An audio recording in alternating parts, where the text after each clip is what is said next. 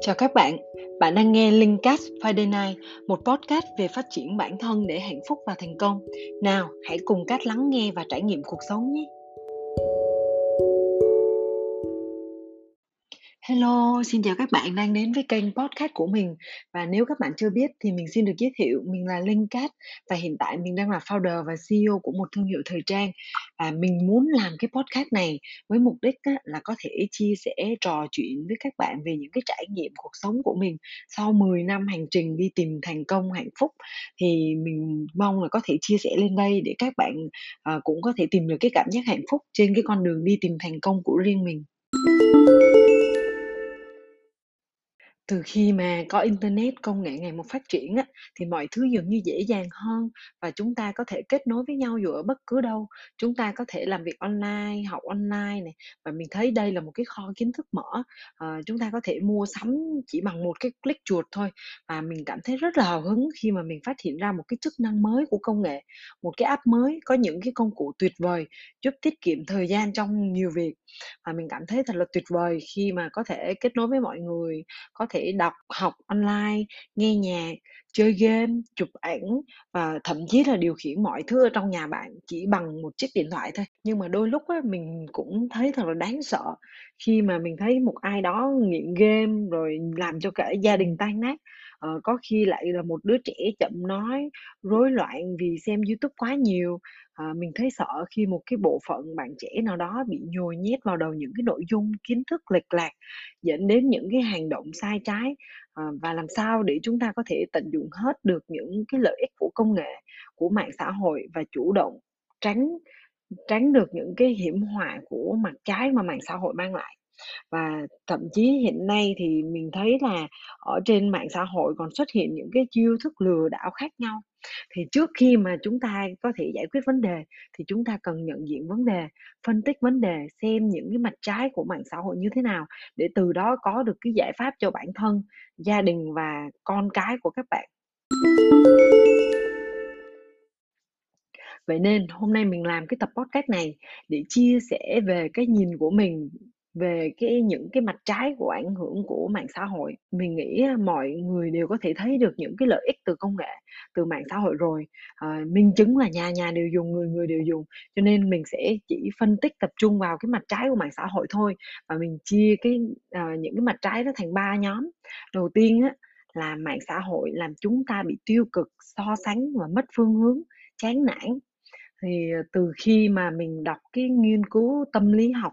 đã chỉ ra rằng cái việc sử dụng mạng xã hội thường xuyên á, sẽ khiến cho con người trở nên tiêu cực và khắt khe hơn với bản thân mình. Thì mình bắt đầu để ý với bản thân và mình cũng nhận ra rằng là ôi mình cũng thường xuyên so sánh và ganh tị với người khác khi mà mình xem Facebook. Chính vì có mạng xã hội cho nên là chúng ta dễ dàng cập nhật nhìn thấy cuộc sống của mọi người xung quanh hơn. Mà trước đây chúng ta phải đợi những cái lúc mà dịp mà gặp nhau như đám cưới hội họp gì đó thì chúng ta mới có thể nhìn thấy nhau trò chuyện với nhau và uh, cập nhật về cái cuộc sống của nhau. Nhưng bây giờ thì quá dễ dàng. Những cái chuyến du lịch sang chảnh ờ, uh, tiệc tùng những cái thành tích của người khác như là thăng chức du học đều có mình chúng ta đều có thể dễ nhìn thấy khi mà chúng ta xem new feed của mình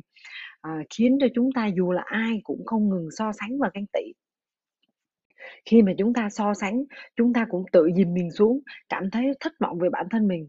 thấy xã hội tiêu cực vì mọi người may mắn hơn mình đẹp hơn mình à, giàu hơn mình vân vân. Thì bởi vì những cái thứ mà mọi người đăng trên mạng xã hội á chỉ là một cái mặt tốt đẹp, sung sướng của họ thôi, họ không phải là thực sự luôn luôn sống như thế. Cho nên thật là bất công nếu như bạn cứ đi so sánh mình với những cái điều tốt đẹp nhất của mọi người, trong khi hoàn cảnh khác này, môi trường khác này, mọi thứ đều khác và chắc chắn ở đâu đó lại có những người cũng đang so sánh và ganh tị với bạn. Thứ hai mà mình muốn nói về cái ảnh hưởng của mạng xã hội, đó là mạng xã hội có thể gây nghiện, mất thời gian và khiến cho bạn bỏ quên những cái kết nối ngoài đời thật. Bạn có bao giờ đặt câu hỏi là tại sao chúng ta xem Facebook miễn phí, search Google miễn phí, sử dụng các cái ứng dụng mạng xã hội miễn phí mà các cái gã khổng lồ lại giàu đến như vậy? Không những miễn phí mà YouTube còn trả tiền cho người sáng tạo nội dung là một cái người kinh doanh á, cho nên mình luôn quan tâm mọi thứ ở cái góc độ kinh doanh. Mình luôn tìm hiểu xem hiểu xem là cái mô hình kinh doanh của họ như thế nào, họ kiếm tiền từ đâu. Ờ, cho nên là mình hiểu là các mạng xã hội á, họ tìm cách để có được càng nhiều người dùng trên cái ứng dụng của họ càng tốt, để rồi họ bán quảng cáo à, các mạng xã hội á, đang tranh giành cái sự chú ý của chúng ta bằng cách xây dựng những cái thuật toán, phân tích những cái hành vi, à, và ngày ngày phát triển thêm những cái công nghệ mới để hiểu người dùng hơn, sau đó đề xuất này, dự đoán những cái nội dung mà họ nghĩ là, à, chúng ta sẽ thích và nhằm thu hút, lôi kéo sự chú ý của chúng ta càng nhiều càng tốt. Tại vì khi mà chúng ta xem cái mạng xã hội nhiều, ở trên ở lại trên cái mạng xã hội nhiều thì họ còn càng có thể bán nhiều cái quảng cáo cho chúng ta, thì họ có thu được về lợi nhuận. Cái một cái điều mà mình cảm thấy rất là thú vị khi mà mình nghe được á, đó là chỉ có hai cái ngành công nghiệp gọi khách hàng là người dùng, à, đó là bán ma túy và phần mềm. Thì có những ngày bạn buồn bã nằm lướt Facebook, ờ, xem YouTube trong vô thức, thế rồi bạn được đề xuất những cái nội dung khác, ờ, hấp dẫn bạn và bạn cứ xem, cứ xem, nó ngốn hàng giờ của bạn. Ngay lúc đó bạn quên mất cái sự buồn chán của mình. Nhưng tuy nhiên khi mà bạn ngừng lại, bạn không xem nữa thì cái sự cô đơn, buồn chán đó nó vẫn còn, rồi bạn lại tiếp tục xem, thì đó là dấu hiệu của cái sự nghiện ngập. Nhưng mà chúng ta không biết, chúng ta được đào tạo và huấn huấn luyện là khi mà chúng ta buồn chán, ờ, chán nản, cô đơn thì sẽ có thiết bị số dỗ dành. Điều này làm cho cái khả năng ứng phó với sự cố của ta yếu đi. Chúng ta phá ngang mọi cuộc vui, khoảnh khắc quý giá để chụp ảnh, sửa ảnh, đăng lên trên mạng xã hội, rồi dành hàng giờ để đếm lượt like, bình luận của những người lạ, mà bỏ quên mất cái sự kết nối ngoài đời thực. Nhiều khi chúng ta cứ tập trung quá vào cái điện thoại, không biết những gì đang diễn ra xung quanh mình. Ba mẹ chúng ta đang nói gì, những cái người thân yêu của chúng ta đang cảm thấy thế nào, nhiều khi chúng ta quên mất, chúng ta không có tìm hiểu, không có kết nối với họ.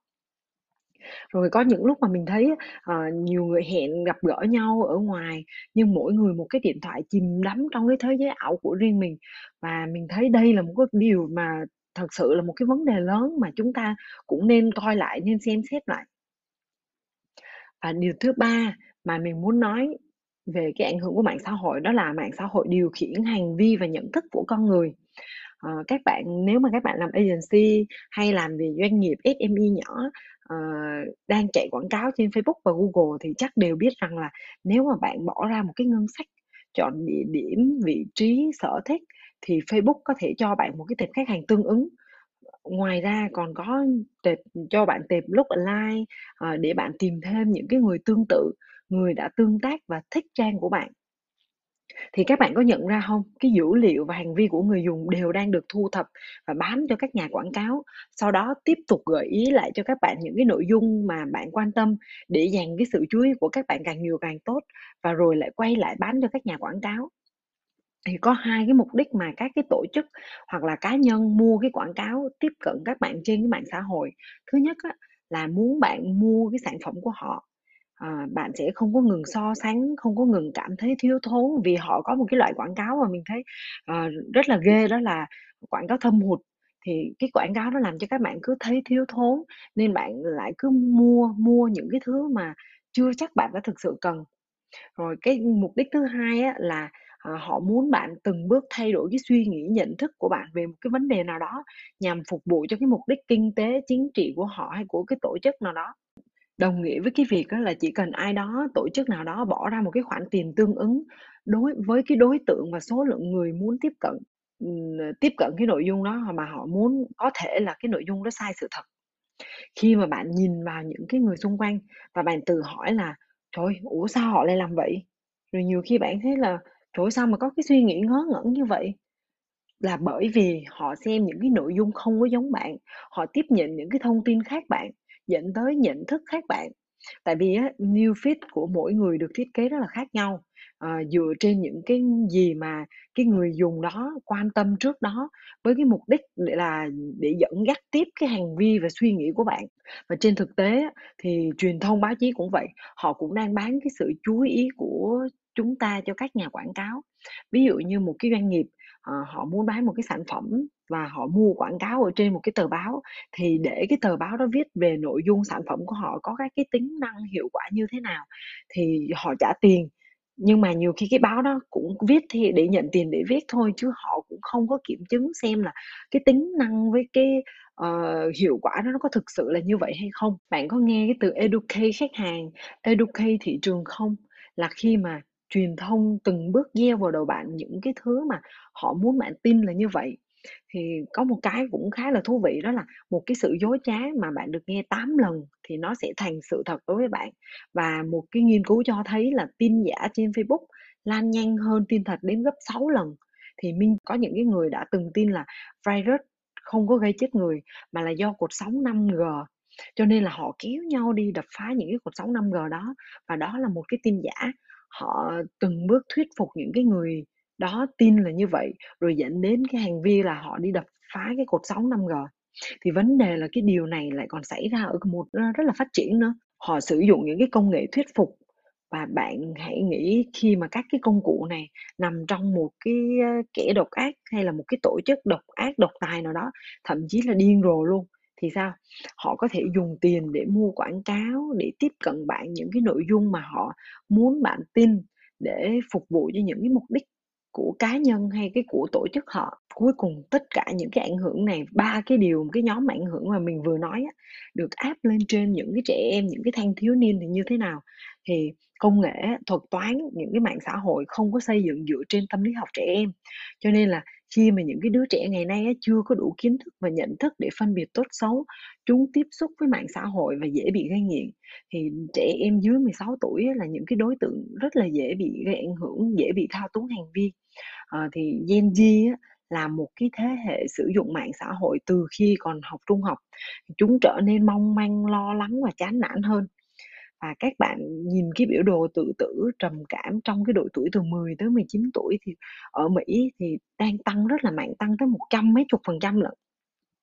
Tuy nhiên à, nếu như mà cái bạn những cái bạn trẻ nào mà biết tận dụng những cái điểm tốt đẹp của cái mạng xã hội á, thì giống như chúng ta cũng hay nói là ồ lớp trẻ bây giờ rất là giỏi. Là bởi vì các bạn á, uh, có thể tiếp xúc được một cái kho kiến thức mở có thể tiếp xúc với công nghệ từ rất sớm có thể học hỏi rất là nhiều điều ở trên đó mà ngày xưa uh, như thế hệ của mình hay những cái thế hệ đi trước để học những cái điều đó thì cần rất nhiều thời gian và phải cần tìm tòi rồi đi rất xa mới học được thì vậy thì giải pháp của chúng ta là gì để chúng ta có thể sử dụng công nghệ sử dụng mạng xã hội để phục vụ cho những cái mục đích tốt đẹp mà không có bị mạng xã hội thao túng?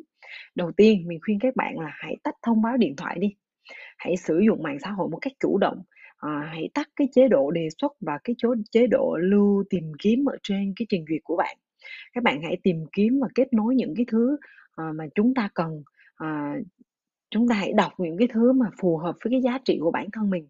Cái giải pháp thứ hai á là buổi tối hãy để chế độ ngủ để chúng ta không có bị cái điện thoại quyến rũ và chúng ta nên cài cái thời gian uh, giới hạn sử dụng cho điện thoại. Và một điều rất là quan trọng đó là thường xuyên kết nối với bản thân mình thức tỉnh bản thân đâu mới là cái giá trị thật của mình không chia sẻ những cái nội dung mà mình chưa xác minh rồi một cái lời nhắn nhỏ của mình đến các bậc phụ huynh là à, nên hạn chế cho con em của mình tiếp xúc với điện thoại à, với thiết bị điện tử. À, một trẻ em dưới 16 tuổi không có nên sử dụng mạng xã hội. Mình biết là cũng hơi khó vì môi trường xung quanh của các con đều là công nghệ nhưng mà hãy giám sát con và dành nhiều thời gian cho con để kéo con ra khỏi cái thế giới ảo. Và mong là cái podcast này của mình sẽ giúp các bạn hiểu hơn những cái gì xảy ra phía sau cái màn hình điện thoại của bạn, để bạn có thể lựa chọn không có bị thao túng, không có bị điều khiển. Đặc biệt là mong các bậc phụ huynh sẽ hiểu những cái mối nguy hại đang rình rập các con để có kế hoạch và quyết định cái việc con mình nên sử dụng điện thoại như thế nào à, mạng xã hội như thế nào cho hợp lý để con mình vẫn có thể vừa học vừa chơi sử dụng bằng những cái công nghệ đó. Và ngay cả bản thân mình cũng vậy chúng ta cũng nên nhìn những cái mặt tốt và mặt xấu để chúng ta biết là chúng ta sử dụng cái mạng xã hội một cách hiệu quả. Cảm ơn các bạn đã lắng nghe podcast của mình. À, các bạn hãy theo dõi Linkcast Friday Night để nghe thêm các cái chủ đề sau của mình nhé.